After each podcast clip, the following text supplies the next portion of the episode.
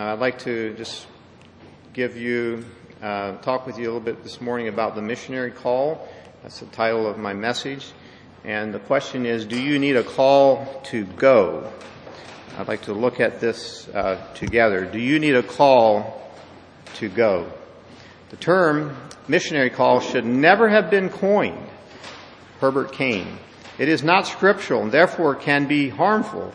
Thousands of youth desiring to serve the Lord have waited and waited for some mysterious missionary call that never came. Okay, that's, uh, that's one perspective. What I'm going to offer now is the opposing view. Uh, here's a mission conference speaker. If you don't have a clear cut missionary call, don't become a missionary, whatever you do. You'll do more harm than good if you go. So, and then here's another one with that same uh, sentiment. Nothing could be more vital to anyone setting out for the mission field than to be clearly assured of the call and leading of the Lord in taking that step. Robert Hall Glover. So, do you need a missionary, a definite call, or don't you need a call? Which, which one is it? I'd like to dissect that a bit this morning and look at uh, the words of Christ as, as well and, and other scriptures. The missionary call is arguably one of the most misunderstood aspects of fulfilling the Great Commission. I think this is true. So let's look at the Great Commission together, and this is in Matthew chapter uh, 28. In fact, why don't we all read together just the um, the text as given up here? Let's all read this together. All authority has been given to me in heaven and earth. Go therefore and make disciples of all the nations, baptizing them in the name of the Father, the Son, and the Holy Spirit, teaching them to observe all that I have commanded you. And lo, I am with you always, even to the end of the age. So Jesus uh, gave this uh, this commandment as his parting words. Okay, when someone dies, um, Jesus did not die; he ascended. But when someone, one of our loved ones, passes away, we strain with eagerness to hear what their last words are. What are they going to say to us before they pass away? Um, I was with my both my father and mother when they passed away, and that was very special for me to be there. And I just made it to my mother's bedside before she passed away, and she could still recognize me, and I'll always remember. She said, Tim, I love you. And that's real special to me. She was able to tell me, Tim, I love you. And uh, when someone passes away, we strain eagerly to hear what they, what they say. When, before Jesus ascended, he said, these words. He said, All authority has been given to me in heaven and earth. Go, you go, and make disciples of all the nations. And this is called the Great Commission. We can kind of dice it into these parts. Go make disciples, go baptize, go teach all the nations. And the word nations here is not the word for um, countries like Africa or Zimbabwe or uh, or Africa would be a continent, not not the word that we would often think of as a nation, like a national nation, like Russia or you know um, Zimbabwe or England or whatever. The word is ethne, which means people groups. It's it's really a word which means families or people groups, and it refers to uh, ethnicities. It's actually where we get our word ethnic. Do you see it? Ethne, ethnic. So this is where we get the word ethnic from. So when Jesus said, go make disciples of all nations, I believe uh, that he was speaking to all the peoples of the earth, all the different cultures of earth. Don't just limit yourself to one culture, one people group. Go to all the peoples of earth, all the different ethnicities, all the different races, perhaps we could say. And maybe even um, more narrow than races, the different um, groups of people with their languages and their customs. So this is the Great Commission. And this is easily understood. There's no, um, there's really nothing about this that we cannot understand. There's not something difficult here. There's not a, you know, sometimes when you read scripture, there's like, oh, what does that mean? You scratch your head, you know, it's like, hmm. And there's like disagreement among theologians and over the centuries, you know, maybe one side took this and one side took that. Um, no, not with this. It's just very clear. Go make disciples of all the nations and baptize them and teach them to observe all the things that I've told you. So there's no, no, uh, unclarity here. It's, it's very clear what Jesus uh, said. Furthermore, it's also clear that he's giving this as a, as a commandment. It's not a suggestion. It's not a uh, recommendation. It's actually an imperative. Go therefore. You go therefore. He's giving this to his disciples um, as he leaves earth. You go therefore and make disciples of all the nations.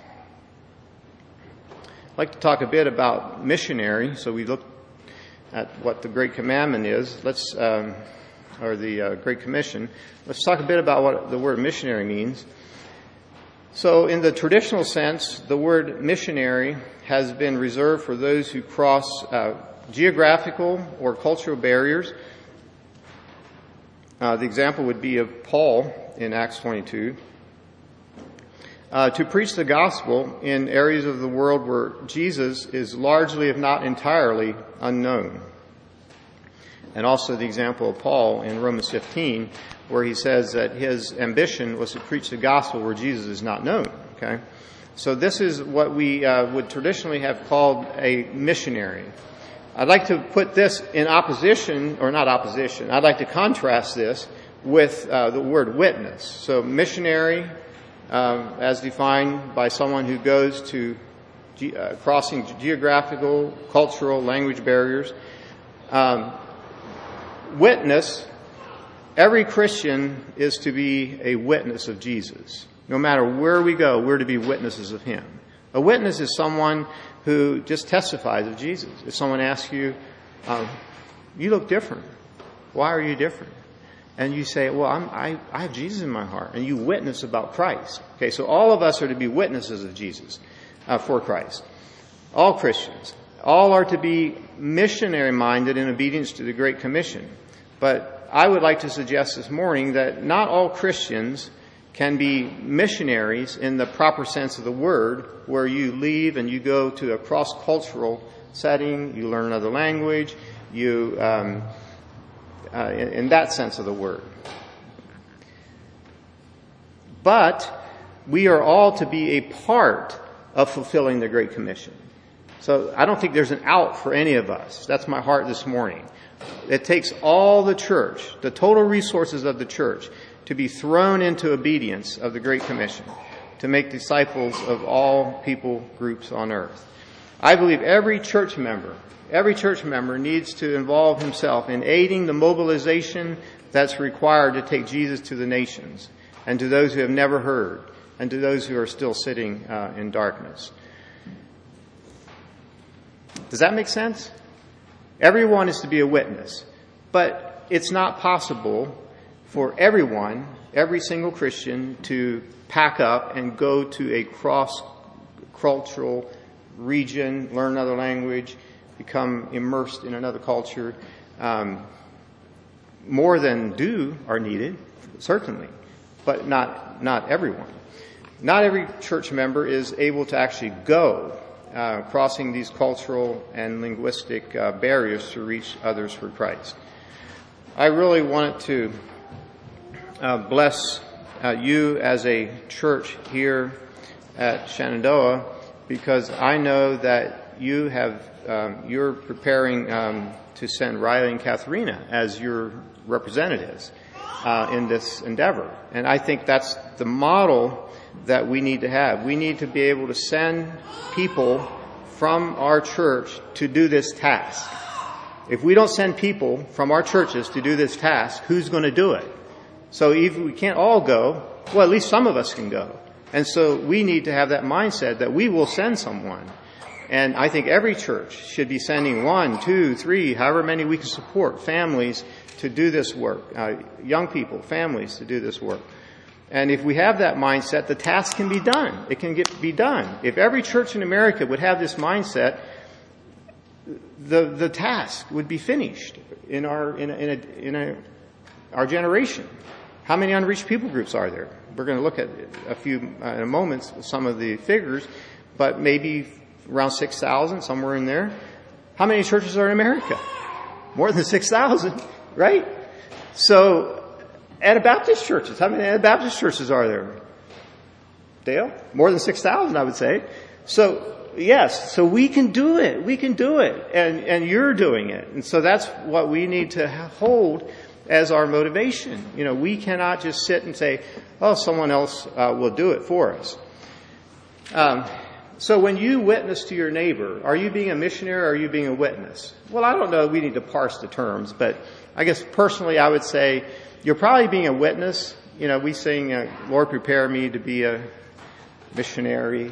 And it's good. We, we are that. Uh, but in the proper sense of the word, missionary, you know, someone who goes across cultural, linguistic, um, geographical barriers to reach someone who has not, where Christ has not been uh, heard. Is the term missionary call used in the Bible? Uh, the major use of the word call in the New Testament is a call to salvation. It would seem that the Apostle Paul used the word more as a comprehensive term to actually encompass all that pertains to our salvation in Christ. Like we're called to the kingdom, we're called to Christ. Uh, hearing the gospel, believing, and, and becoming uh, born again. The Apostle Paul used this word um, call in his apostleship, actually. But we don't find any reference to a missionary call, like, you know, the, the perception that people have, you know, I was called to be a missionary. That's actually not in the Bible where you, you find that. The closest that some people maybe would use is where uh, the Holy Spirit said to the church in Antioch, Set apart for me Barnabas and Saul for the work to which I've called them. So, what about this?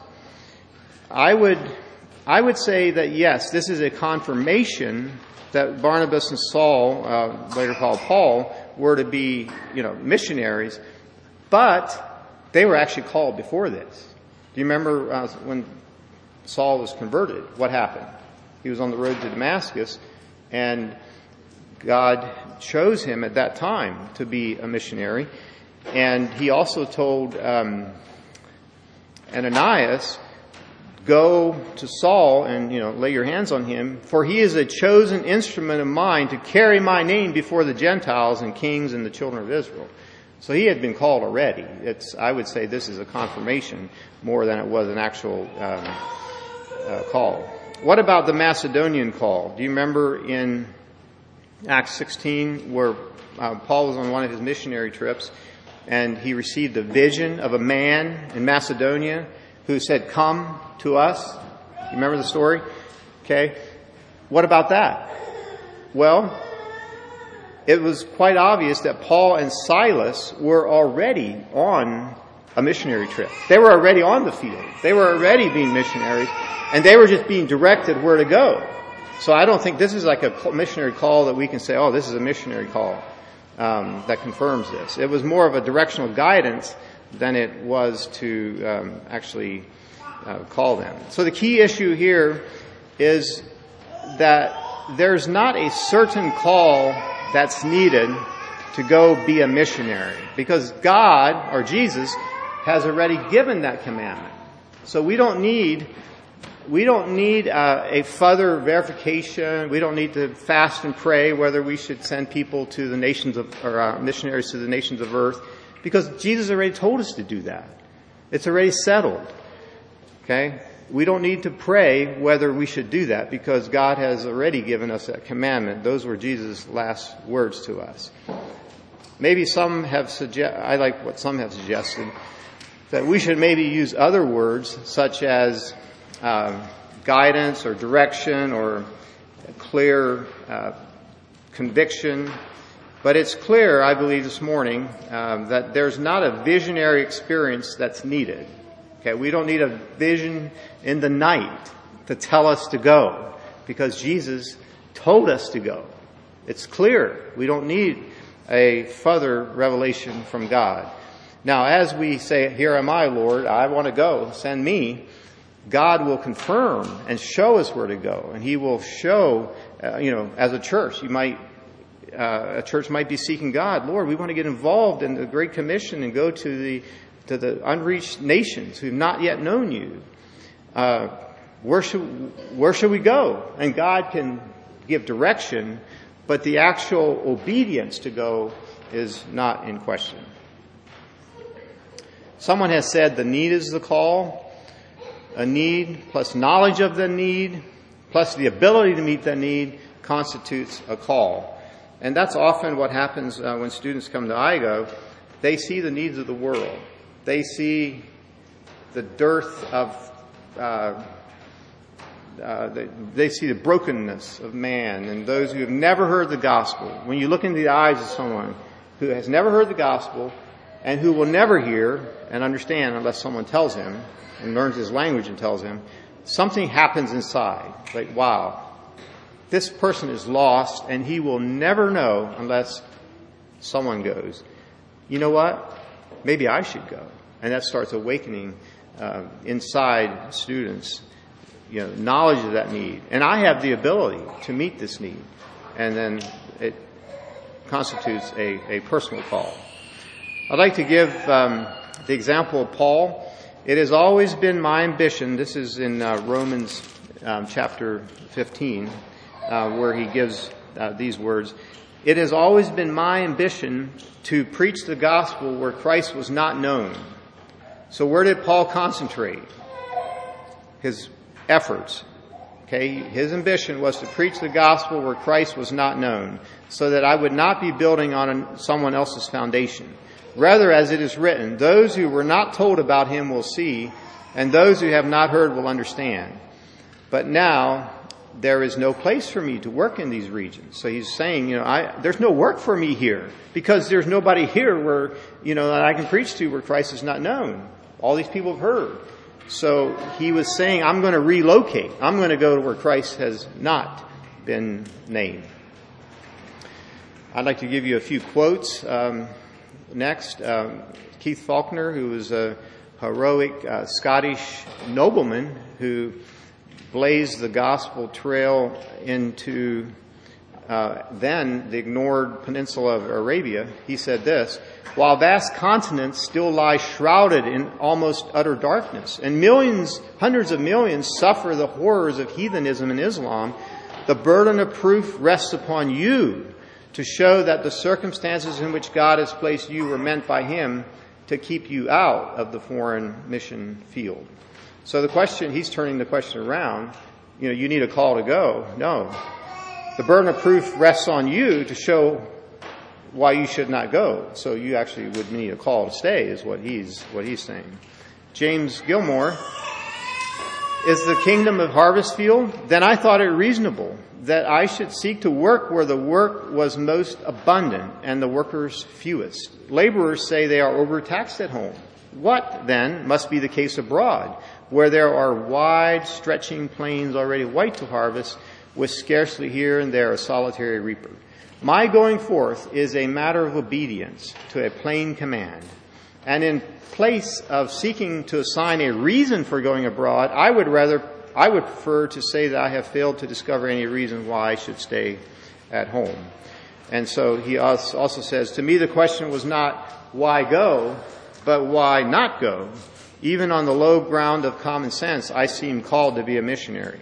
For is the kingdom not a harvest field?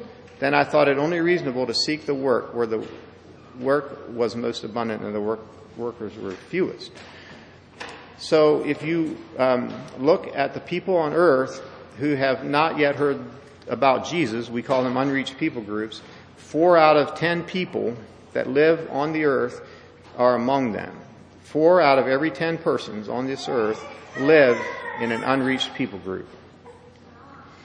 And these people are in this region of the world, which we've come to know as the 1040 window. And you can see that the colors red are where uh, there are fewest Christians. Green is where there are, are more Christians. So um, the peoples who have still not heard about Jesus are located primarily here. Other places, of course, as well, but uh, the cluster, the majority of them are here. Five out of six unreached people groups are in this uh, region of the world. So why are there 7,400 um, groups that are unreached? I think you can, it varies by the count. Some places are 6,000, 7,000. It, it, it varies a lot depending on how you count a people group. Some people, some organizations count them multiple times depending on if they're in separate countries. Um, so it's, it's, mostly by definition um, of how you define a people group that uh, the numbers vary. But why are these uh, people unreached? Why are they still with their own language, their own customs, their own religion, and they don't know about Jesus, and they will never know about Jesus unless someone goes to them.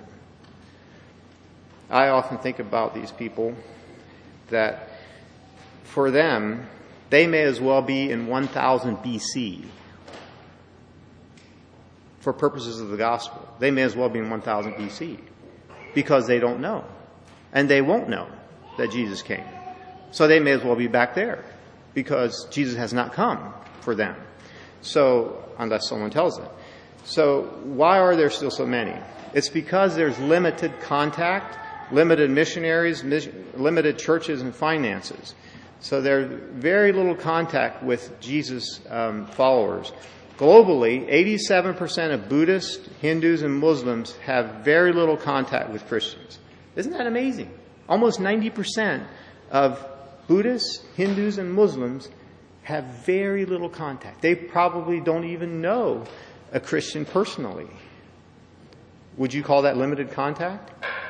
I would. So that's why there are still so many unreached people groups. Furthermore, there are limited missionaries.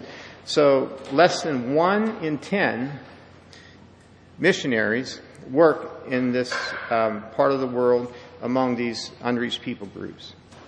Less than one in ten. The other nine missionaries are working in areas of the world where the gospel has been known, and uh, often for generations. Furthermore, limited finances are directed toward unreached people groups.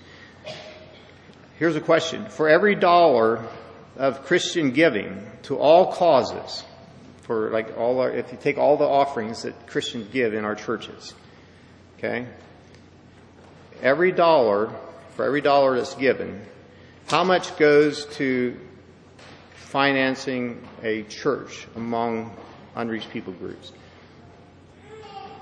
I won't have you guess because you, unless you know, you probably wouldn't guess it. It's actually less than a penny. Okay? Less than one penny of every dollar goes to uh, the unreached uh, people groups and starting a church there. North Americans spend about the same on Halloween costumes for pets as they do on outreach to unreached people groups. We generalize the Great Commission. We say someone else will go. Yes, you know, Jesus meant these words, but he wasn't really speaking directly at, at me. He was just speaking to the church and somebody else would do it. Okay, now I do think the Great Commission was given to the disciples and then conveyed to the, the church. And it should be embraced as a church. The task can never be done individually. It takes more than one person. It takes the church, all of us. That's why I bless you as a church collectively for saying, we care about this, we're going to do something. Okay, that's the way it's done. But do you see the problem here? Um, I need to personalize this command. You need to personalize the command. I am going to do something about this. I am going to pray. I'm going to give. I'm going to send. And some of you can say, I'm going to go. Right? So we need to personally do something about this. And I'm going to get personally involved. I'm going to put skin in the game. I'm going to personally do something. I'm not going to be content to just say, somebody else is going to do this. I'm going to get involved. What can I do before I die to help those who have never heard the gospel? What's wrong with this question? Well, surely you're not suggesting that we're all supposed to move overseas. Have you ever heard that? Okay, I have. What's wrong with the question?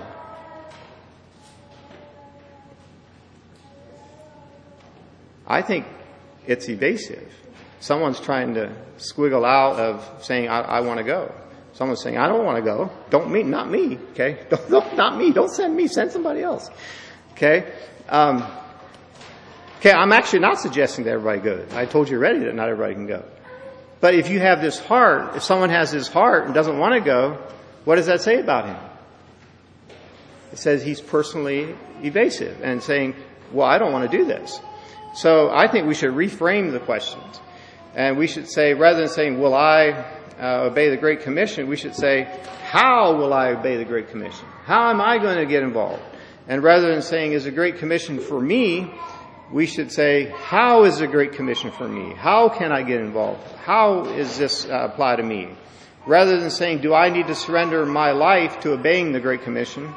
We should say, how will my, will I surrender my life? Um, how will my surrender to Jesus help fulfill the Great Commission? Instead of saying, do I have to go? My question to you this morning is, do you want to go? And if you don't want to go, then has God really touched you with the need? Sometimes it's harder to stay than it is to go. Do you know that? Um, I raised, uh, Linda and I raised a family of nine, and there were times when I had to go on an errand in town, and I had a little Toyota Tacoma truck, and I would say to the children, children, I'm going to go to town this morning, and I, uh, who wants to go along? And little hands would shoot up, me, me, me, me, me, me.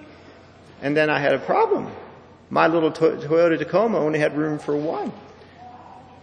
At the most two in the middle, but that was kind of illegal, right? So what do I do? There was no king cab. I couldn't pile them all in. I had to choose. I said, okay, I'll take you this time. Oh, dad, oh, dad. You know, everyone says, okay, they all want it to go. Okay? We need more me, me, me, me. Okay, send me. That's the attitude um, that we really need to cultivate in our hearts uh, this morning.